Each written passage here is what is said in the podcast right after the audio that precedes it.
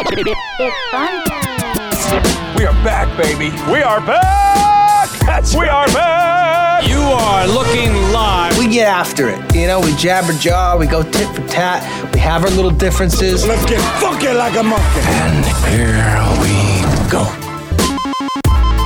Hello and welcome to the Moose and Runes podcast. This episode 182 of the pod. Alongside Matt Rooney, I am Joe Musso, wishing you a happy Thanksgiving. Whether you're celebrating this holiday with family, uh, in your smaller sub pods as directed by local governments, uh, however you're doing it, we hope you are celebrating with Moose and Runes, and we appreciate you for doing so. Uh, Matt, I ask you it every week, but I ask you it with a warm heart this week. How the hell are you, pal? I'm, I'm doing well, and yeah, I, I wanted before we get into the the heart of today's pod. I, I spent today doing a little Thanksgiving prep, and we are getting together with just the immediate family. We got uh, my, my my brother, Which is uh, like sister-in-law. 73 Roonies, Okay, correct? no, there's there's three brothers and sisters, a niece, a, a sister-in-law, and a girlfriend. All right, Very not nice. that many.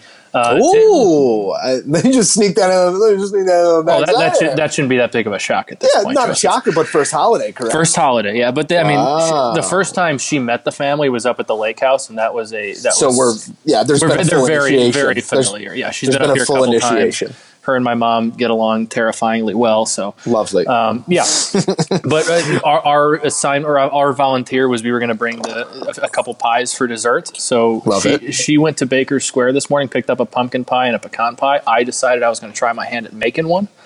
I made this. I made this like chocolate peanut butter like mousse kind of pie. crust. No, crust, I Joe, you should have. the we- crust. So I'm up at uh, I'm up at our, our cottage. I was just kind of in, am in between week. I I kind of go back and forth up. I was gonna. I'm gonna get there. Let me explain here. I, I came up to the cottage for the week, the, just a couple days, just because a little more room. We'll, we'll space out when the, the apartment Mm-hmm. gets a little cramped with me and Mike sometimes. Of course. And I, I, I looked at the recipe, called for 25 Oreos for a nice little Oreo crust, which of course I got double stuffed. Um, I went That's to go throw off kinda- your crust No, ratio, I did- well, no, you don't, well, you don't put the filling in the crust, Joe. You just, Oh, you just do the cookie the base. cookie. I, Just I'm not going to lie to you. I did not throw out all of the cream fillings. It was not always. But so uh, yeah, yeah, they say you got to grind it up real fine. And I was, Uh-huh. I was looking around all the cabinets here. We don't have a magic bullet or a blender.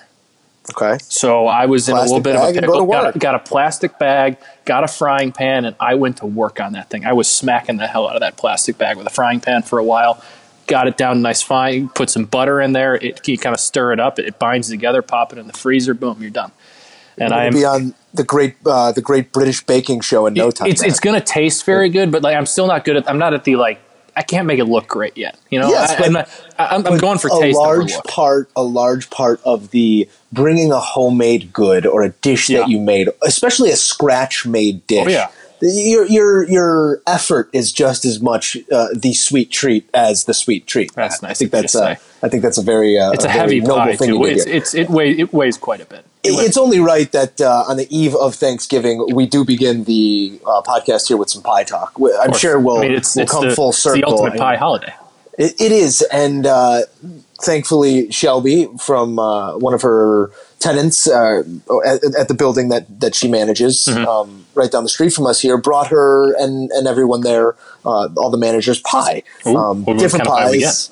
Uh, there were there was a blueberry, there was an apple, Okay. there was uh, a bunch of pumpkin. Did Shelby get given a pie, like a specific one, or is like pecan. here's no, six pies? Shelby, pie? I, I received the text message. I believe this was on Tuesday.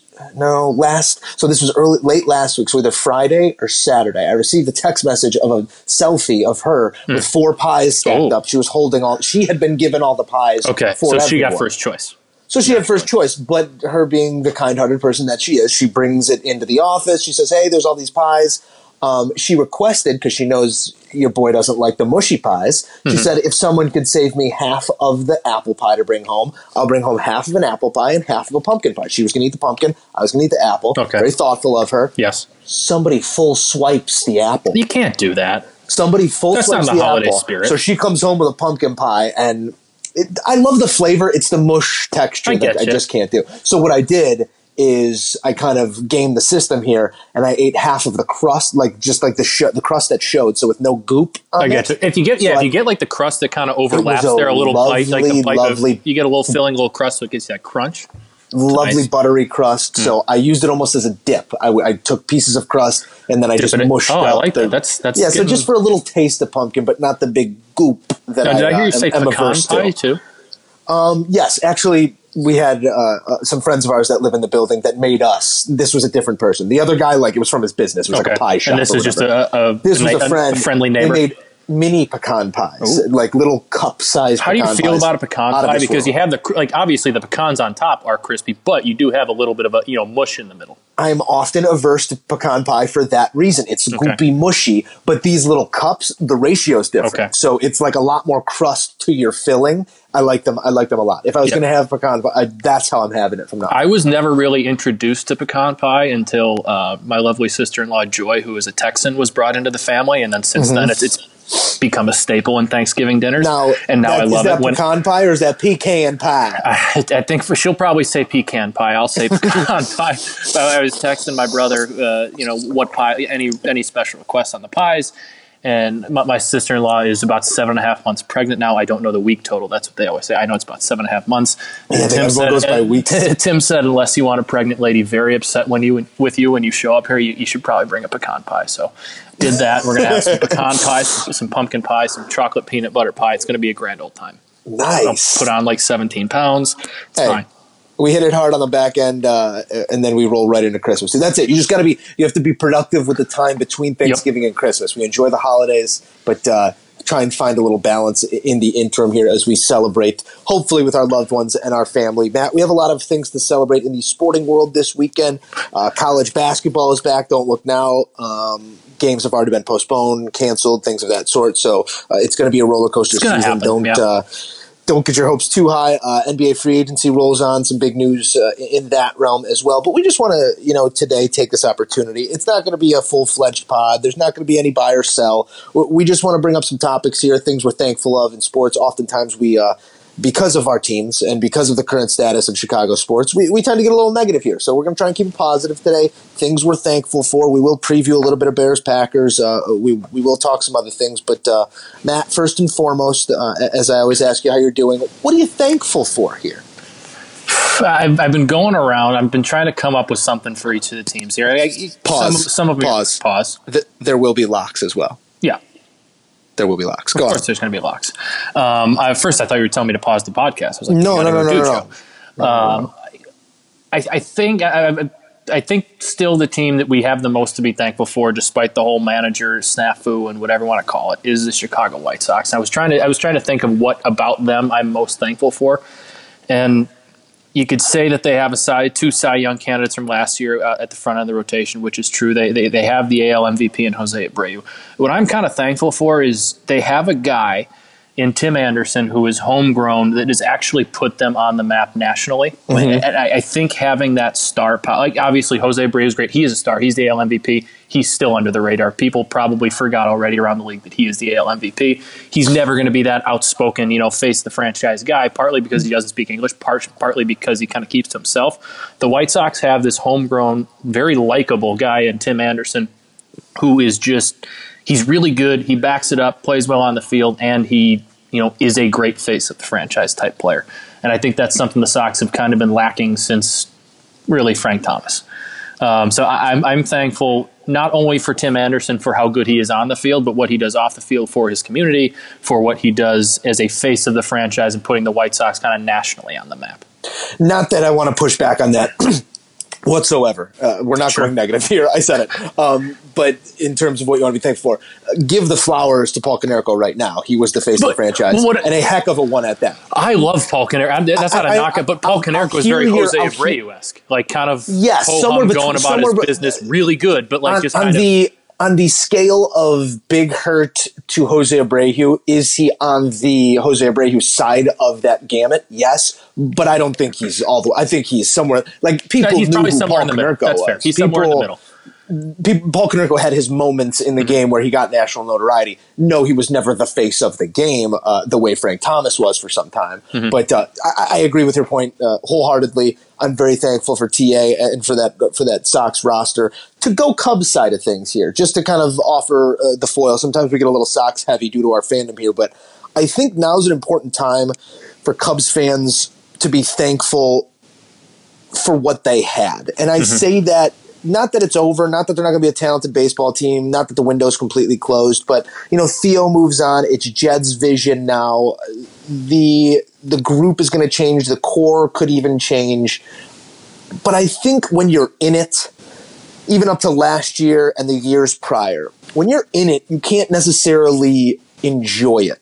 Not, not en- you enjoy it, but you can't necessarily be thankful for it because you're in it. You're you're sweating out a game every single day. You're you're grinding the standings. You're thinking about the playoff matchups and where you want your team to be. Now that they're a little bit removed from that sort of expectation, or at least that galvanized mm-hmm. group that was the World Series group, I think you can look back on it and actually be thankful for the World Series that you won and for the even for the journey that it took to get there and the journey down from that mountain. It's a great time to be a Cubs fan. I'm not saying there aren't more great times on the way, but oftentimes when you're in that era, you can't reflect upon it pop, pop, properly. Pardon me.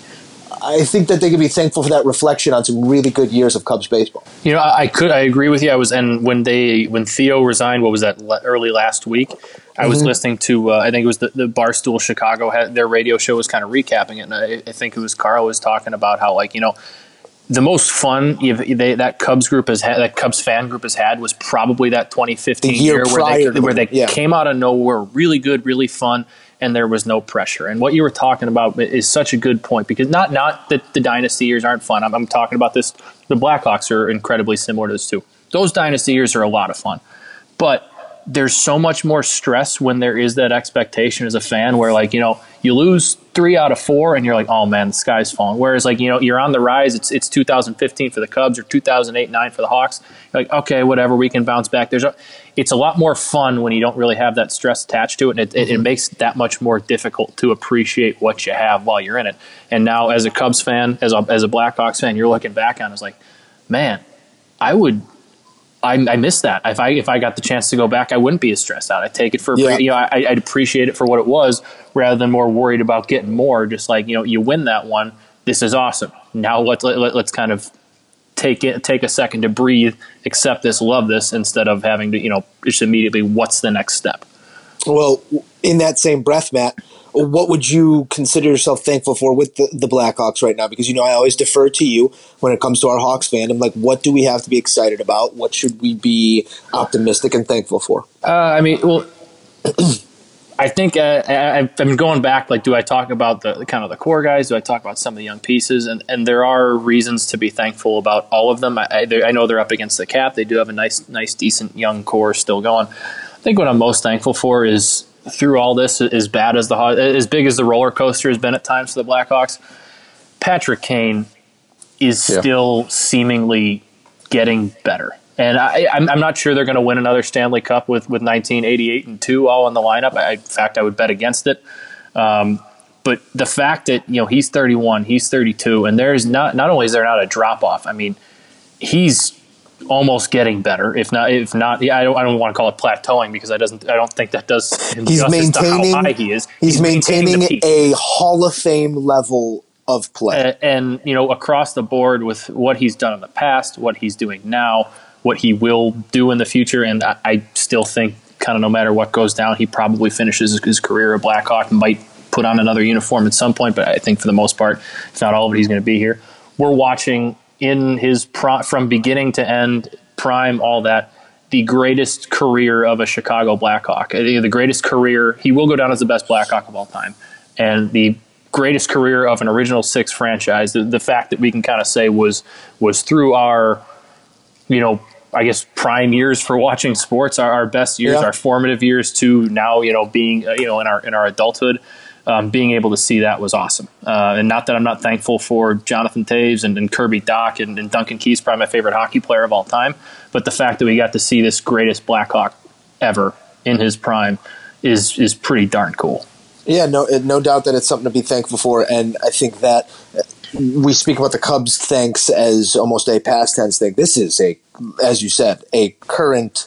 Uh, a current gift to be thankful for uh, in the form of Patrick Kane and what he continues to do throughout these last few years when you know, being a Blackhawks fan from a couple thousand miles away and, and having to search for the games and having to, you know, stay in tune with what they're doing, 88 gives you a reason to, to watch. Mm-hmm. Always gives you a every, reason to every tune night.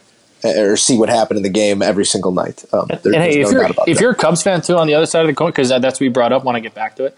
I Uh-huh. think you got to be thankful for what Theo Epstein kind of did while he did it, because he very easily could have said, you know what, no, I got one year left on my deal. I'm going to make that, you know, what was ten million or whatever it was, fifteen million.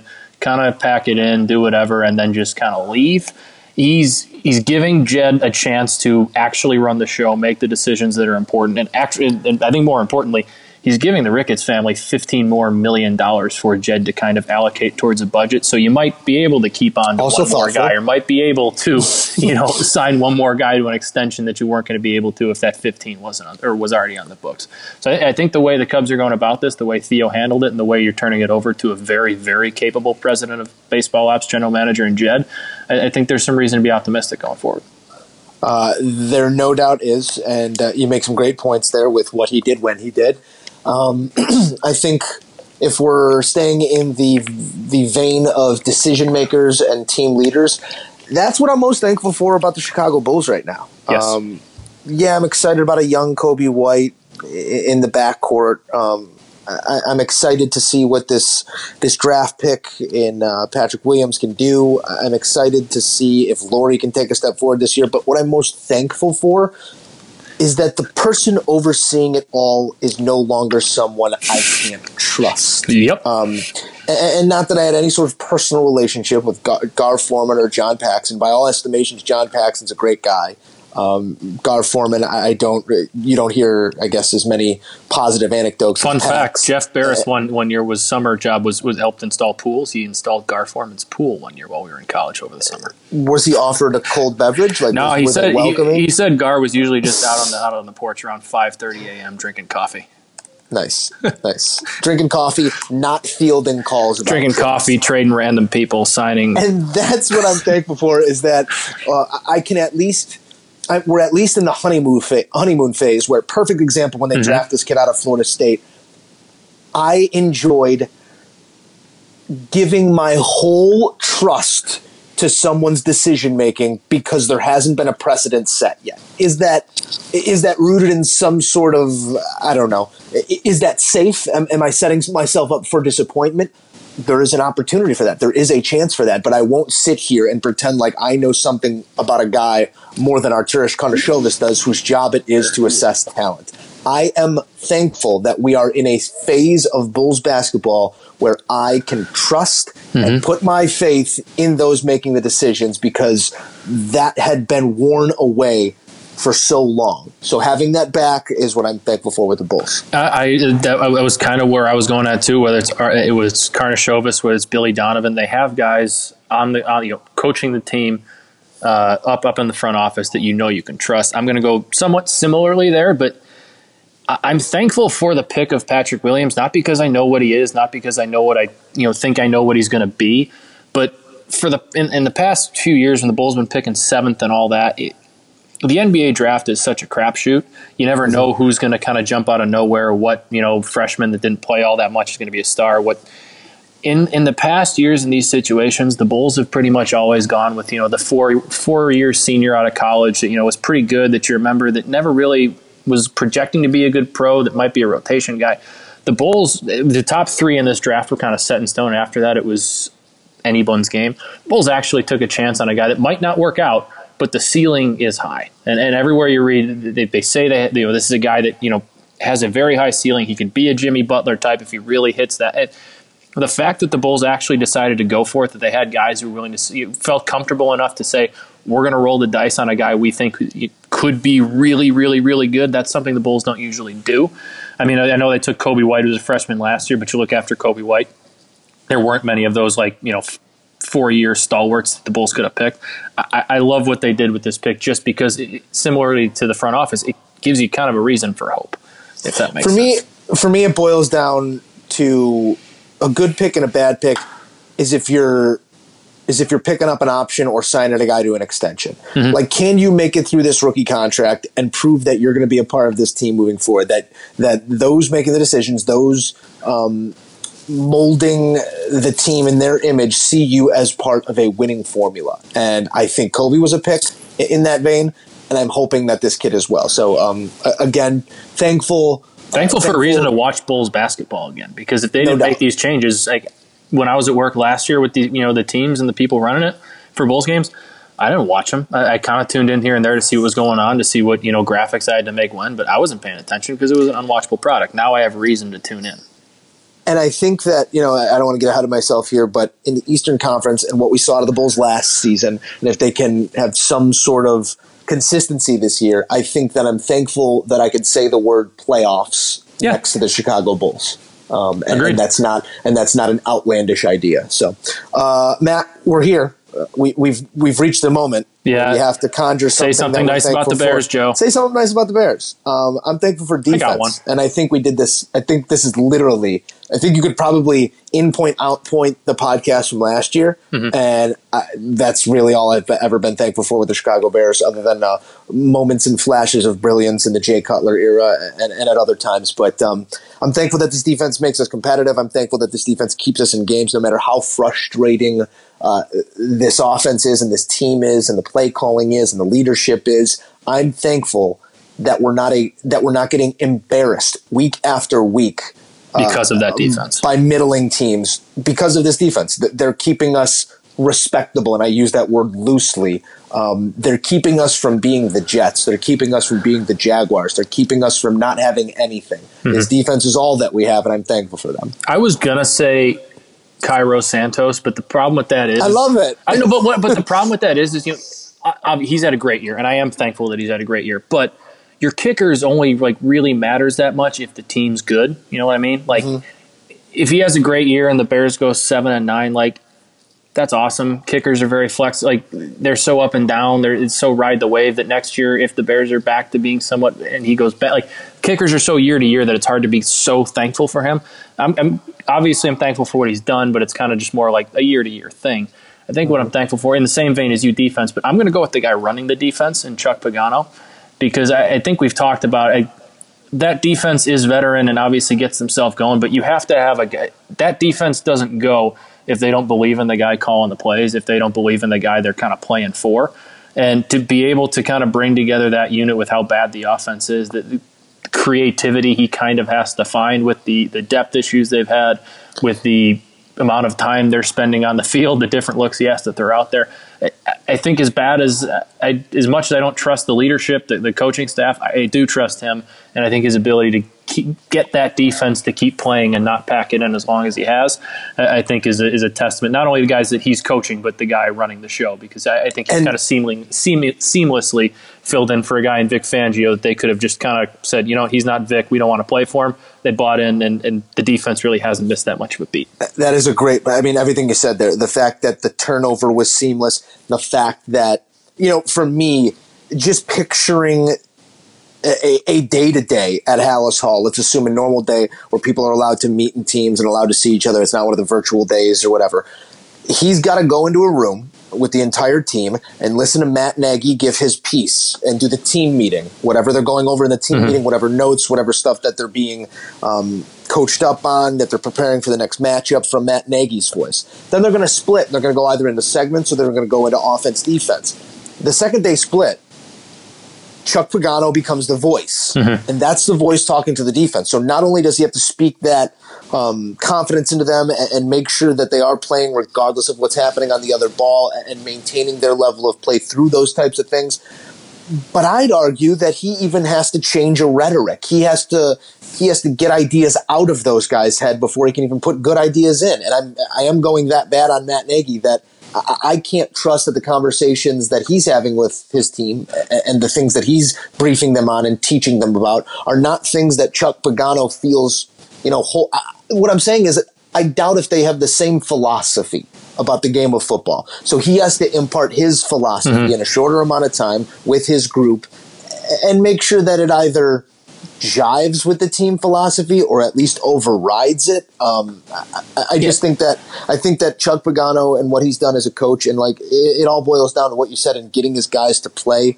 uh, series after series, three and out after three and out. Um, it- it's it's a very respectable thing. I think you talk about you talked about kind of division and that yeah, you you do have the big team meetings, but then you do go offense defense and obviously he does run that meeting room and you and I played football enough to know like obviously you- you're divided up into little segments. It's not like a, it's a little bit of a competition from sides of the ball. Obviously you're one big team, you root for each other, but you know during the week you kind of want to outdo one another and I I think One hundred percent. And I remember not to cut you off here. no but go ahead. I remember hearing Coach Murray through the wall in the Yeah. defensive room and hearing the buzz out of there and hearing the chatter and wanting to be better offensively because you wanted to match that. I don't know I if doubt, I doubt they're sharing a wall at Halas Hall. I, I don't know if it's because a, of re- a retractable wall at that, but uh, Oh, that was great. I don't know if it's because, because of who we played for or you know who I've played for throughout my career, but I just I always kind of found that I was always an offensive guy. You were always an offensive guy. I liked my coaches. I was fine with them. I- Obviously, the quarterback and the, the offensive coordinator, head coach have a good relationship, but for the most part, it's kind of business like. I always thought defensive guys rally behind their coach a little bit more, if that makes sure. sense. It's kind of a tighter And- bond with their coach for some reason, and I think You could- keeping that having that great bond with Vic Fangio, having that ripped away, and being able to come in right away and have that respect because they did have that respect because of how well that defense started out playing last year. and It's it's something to it's something to consider if and when Matt Nagy's not running the show next year. I, I think that comes from two things too. That kind of philosophy or that idea of defense rallying behind their coach more than offense does.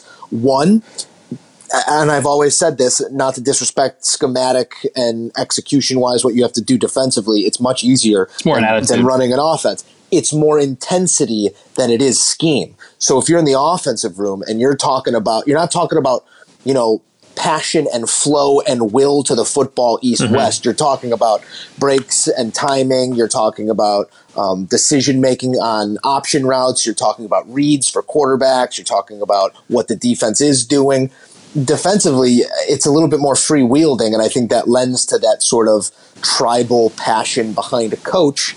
It also, I, I don't know how often it happens that a linebacker or the captain of a defense is getting a call in his helmet that he doesn't like. Maybe he's wanting to blitz, maybe he's wanting to do some things differently, but offensive players, time and time again, on a regular basis, get calls into the huddle that they don't Yeah, it's like, damn, yeah. from their head coach. It's like No, we- that's not going to work. Or yeah, Sean know what you mean. McVay. Sean McVay. We're a screen We're, team. we're running. man. We're running a draw on third and nine uh, to give the ball back to Tom Brady. Like, like there's there's there's moments where you're getting calls where you're like, come on. I, I think defensively, it's a little easier to hear the call, pass the call along, alter the call if it needs to live at the line. Um, Mm-hmm. Yeah. I think that that's where the relationship can also strain offensively as well. Just to go i- into kind of the the mindset. So I guess long story short, to, to sum it all up, we're very, very thankful for the entire defensive side of the ball and their staff.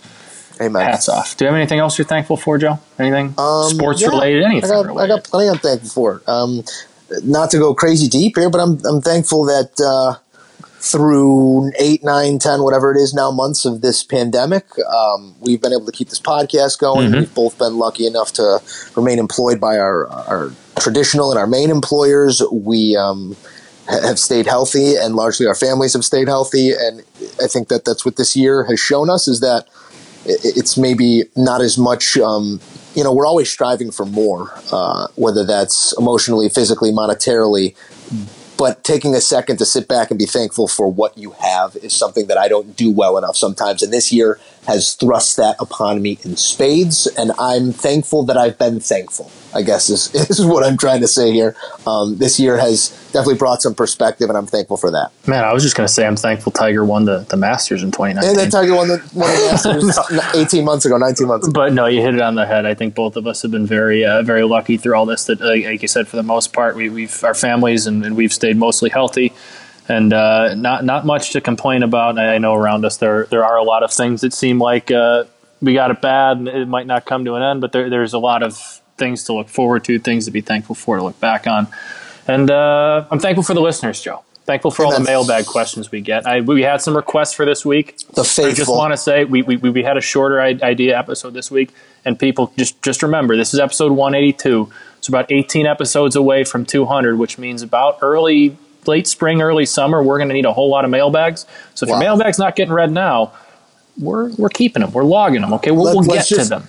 Let's just roll this ball out for the listeners right now. We're putting it it's out. going- we got 18 it's episodes going to left. be- Start giving us it- mailbag episodes. It's what's the longest what's the longest audio file you can upload onto Apple iTunes? I don't. I, I'll have to call them. We might have to like take a day off and do like a twelve hour podcast. Love and it. do two hundred do two hundred mailbag questions for the two hundredth episode. I Is love- that is that crazy? We should. We will bring on people. We'll bring on random guests to help answer like a, like a handful of mailbags. That's it. So if you've been a premier listener, you can you can hop on for two, and then we'll keep doing that. We'll get you. or how about this? Some of you. We'll make we'll make the edit a real pain in the ass for Matt that week. Send Yeah, let's just do that. Audio files of you asking the question. We want the listeners to get their voices on the Moose and Runes podcast. Yeah. We'll splice those in. Yeah, yeah, yeah, yeah. yeah. That's gonna be good stuff. We'll see about that. We're we're spitballing, like you said. Eighteen weeks. We got eighteen weeks to figure it out. Uh, It's an idea. It's not a good one, but that's an idea.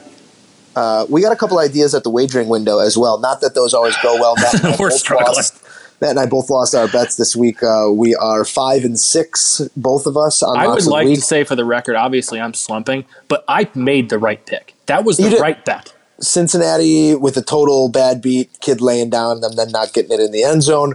I, I rolled with the pack, and that's what you get for for betting on your you rivals. So Um, you got a good one though. I like yours. yeah, yeah, yeah. Don't you I, ahead with that? you know, I did our show yesterday of our of the first college football playoff rankings, and I was stunned, as were a number of our analysts.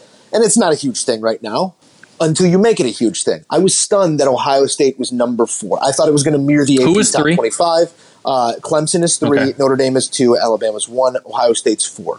I could make an argument that Ohio State is the second most talented team by the eye test, and that's the criteria this year. There is no criteria. These teams are playing different numbers of games. They're playing only conference schedules. You're only getting them in a vacuum with no fans. It's going to be complete eye test. It's going to be completely subjective, and I think that poses some problems for the committee. But in the eye test of the teams that I've watched play football this year, yeah, I get it. They just got a clo- they just played a close one with Indiana. That's a pretty good Indiana team. Mm-hmm. Ohio State is the second best team in the country behind Alabama this season, in my eyes. We'll see, and these games will be played, and it'll all be fleshed out, and I'm excited to watch these games happen. But I say this because Ohio State and Ryan Day have bulletin board material this week. They're 28 point favorites against Illinois. That number's not big enough for me in the first place, bulletin board material aside. Ryan Day's going into his room and talking to his guys and telling them, hey, you're fourth best. You're fringe playoff right now. The quality of our wins is just as important as those wins. Go beat everyone by 70. I like Ohio State covering 28, no problem, with a chip on their shoulder against U of I. I love that pick. I will disagree with you on the whole second best team in the country thing, not just because I'm a Notre Dame fan, but I think Notre Dame has done more to prove it, if that makes sense so far. That's it. From a talent standpoint, you can make the argument that they have the second most talent. Um, I- That's more where them not being number three over. I know they played a limited amount of games. I think Clemson's very good. They might very well be the most talented team in the country. They really have really have not beat anybody. Yeah. They should not be number. I mean, it, BC, again, it doesn't their- really BC matter. is their win right now. It really doesn't matter because at the end, I mean, everything's going to play itself out, and we always overreact to the first playoff. But, but no matter what, he's, I, I think Ohio State's Ryan Day is probably secretly happy he's number four because that gives him, like you said, an extra reason to be motivated Ooh. to say, "Let's blow them out, let's do it." and then Another we're reason- disrespected. Ohio State can play the disrespect card now. They absolutely can. And another reason that they might be happy to be number four, I'm sure this doesn't factor at all, and it's more correlation than causation. Every single year in the six years of the college football playoff, the team that's ranked number three in the first rankings has failed to make the playoff. Maybe a bad omen for Clemson, maybe a good omen here for Ohio State. I think I saw something like the last three national championships champions have been the number two seed too. So it's just you know keep that keep that on your uh, Very keep that in your tickler file. But there, so, so much, so much can happen. Not, not to, not to go down a college football rabbit hole here, but you could play a million hypotheticals. What if Northwestern now pretty much a shoe in with Wisconsin having another postponement? What if Northwestern goes into the Big Ten championship game and they pull the craziest upset of all time over Ohio State? I don't think it's going to happen. They're in. Frankly, frankly, I'll eat my shoe if it happens, and I'll be happy to do it. They're in. What if Notre Dame loses to Clemson? They got North ACC Carolina this week. Champion? That's What if a, they, assuming they win, what if they lose mm-hmm. to Clemson in the ACC championship in overtime, or it's a one possession game? Both of those teams got to be in, right? Mm-hmm. Or do they say an undefeated seven and 0, 6 and 0, 8 and 0, whatever it'll be, Oregon team with no real marquee wins is an undefeated Pac-12 champion? They're in, and Notre Dame's out because they value the ACC championship more than they do a regular season win with DJ Uiagalelei and not Trevor Lawrence. There Yeah. are so many different things that can happen. All assuming that these teams continue winning. All assuming that Auburn doesn't trip up this weekend of the Iron Bowl or the SEC championship game. There's still a lot of things yeah, Florida. Florida and Alabama in the SEC championship game. That's not a shoe in for Alabama. No, no, not by any means. So uh, it- it's going to be someone's going to always feel left out, and there's that's not going to be uh, any different this year. I, I've been flopping around on my pick, and I, I gave you one. I'm going to go with a different one. I, I was originally thinking over 55 in Oklahoma, West Virginia. West Virginia, though, tends to sometimes their their offense can stall. Their offense can not get going. They sometimes tend to not be the West Virginia offense we're all familiar with. Um, I was thinking maybe over in Notre Dame, North Carolina, but I'm going to go with you. You brought them up. I'm going to bring up your boys, your uh, journalism school alma mater. I'm taking Northwestern lane 13 Let's and a half of Michigan State. I think Michigan Let's State go. stinks. I don't care that they're on. I don't care that they're at home. I don't care that Northwestern's on the road. Northwestern's beating up on bad teams. They're riding high. They are clearly using the disrespect from the the fighting Rece say, you- line. They they got something to play for. That's what, like they, they have a rallying cry here. I love what they're doing. I love what Fitz is doing. I love the way they're playing. I don't think Michigan State's going to score much against that defense. I think Northwestern wins that game something along the lines of like 31 to 7, 31 to 10. I don't think Michigan State's any good. Give me Northwestern. Give me the Cats. Go Cats, Joe. I like that pick, and I like where your head's at. Also, another thing here: if anyone, and you make a great point about the uh, the uh, motivation that they found in Rece Davis and the comments that were made on on, uh, on the college football show over on ESPN. Um, this week they have another they have another thing that they could latch onto. You got to feel a little disrespected at five and zero with a win over the team that was in the top four of every poll Yeah. AP poll uh, in Wisconsin. You got to feel pretty disrespected at number An eight. undefeated Big Ten team at number eight in the country. That's a rallying cry. Cincinnati's fine. Cincinnati is eight. No, fine. I think Northwestern deserves a nod over Cincinnati. We're talking about Power Five teams Mm-hmm. here, and you're telling me Northwestern isn't more likely to get in over a non-Power Five Cincinnati? I can't see it. I mean, you got Texas A&M at five and one, Florida at six and one. I, I think Northwestern should be having a conversation with those two teams before they should be having a conversation with Cincinnati. I w- I'm with you. And Fitz, you know Fitz is in that room rounding Oh, yeah. the boys up saying, "They don't think you're any good." That's what he's that's what he's giving them right now. Yeah, I think word for word that speech. That's that's the one right there. That's the speech. You had it. You heard it here first. Right up in Evanston along the lakefront. Uh, Matt, you got anything else for the people before we say goodbye? Let's let's go. Let's let's hang up. Let's have a great Thanksgiving. Let's eat Go have some turkey. pie. Take a Pie. nap. Well, oh, before we go, how can we say goodbye? What- What's uh, you gave me a little pie rundown, but anything else? Any exciting menu updates here? Uh, know, I, Tim, my, my brother is a great cook, and I know a lot of the, in years past he's had the smoker and done a smoked turkey. I don't know what he's doing for the turkey, but I'm I'm excited for it. I trust the kid with with a bird, so I'm excited to see what he does with the turkey. Not that my mother's not great, but she would admittedly say turkey is not her strong suit. That's kind of the one thing bird- she tends to kind of flub every now and nice. then. Big fan of a of a good turkey and. Just, I'm, I'm good with all the sides. Give me anything. I- I'll grab a little bit of everything. But the, I'm, Um, I'm looking uh, forward to the main event. I'm cooking for Shelby and I tomorrow. We're doing a multi-course Thanksgiving. We're Okay. doing a nice. We're going to do a nice late big breakfast: bacon, eggs, pancakes, uh, grits for myself, uh, the the whole shebang. Avocado toast, nice big breakfast. Uh, take a little break. Nosh during the day. We got some lovely cheese, crackers, olives. Uh, and there's some nice. Uh, got a pound of uh, just thinly cut prosciutto on Oh, the yeah. side. Just just some food to paw Some at mozzarella? football games. A little bit of no. We uh, we went with a, a sartori. It's I don't know a, what that is. Cheese. It's a nice cheese that they do with like an herb. It's fantastic. Okay. Um, so we we have the grazing food, but then I'm in charge. I, I mean, not a, it's going to be a, a group effort, but I'm making our bird, and I'm not doing a big turkey, or excuse, yeah, I'm not doing a big, massive turkey. It's just Shelby and I. I got us a nice chicken, and I'm going to do a beer can chicken. So I'm doing whole Oh. chicken. I'm doing Okay. whole chicken tomorrow. I'm going to season that of Thanksgiving savory, some thyme, some sage, uh, a little bit of rosemary. So we're going that kind of flavor palette. Sides wise, we're doing a sweet potato. Love a sweet potato. Nice little.